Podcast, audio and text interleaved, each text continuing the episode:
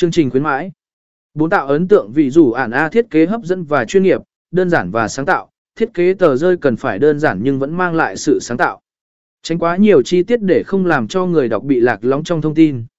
Phân bố không gian, đảm bảo sự cân đối giữa văn bản và hình ảnh, tạo cảm giác thoải mái khi đọc. Sử dụng không gian trắng để tăng tính hấp dẫn và tạo điểm nhấn. Chọn phỏng chữ thông thường, sử dụng phỏng chữ dễ đọc và phù hợp với thông điệp chung của tờ rơi.